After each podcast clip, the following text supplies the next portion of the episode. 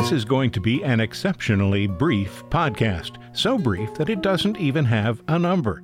That's because this is one of the two weeks each year when TechByter Worldwide hibernates. We'll be back on the 3rd of January. That's right, the 3rd of January, the podcast moves to Fridays starting in January.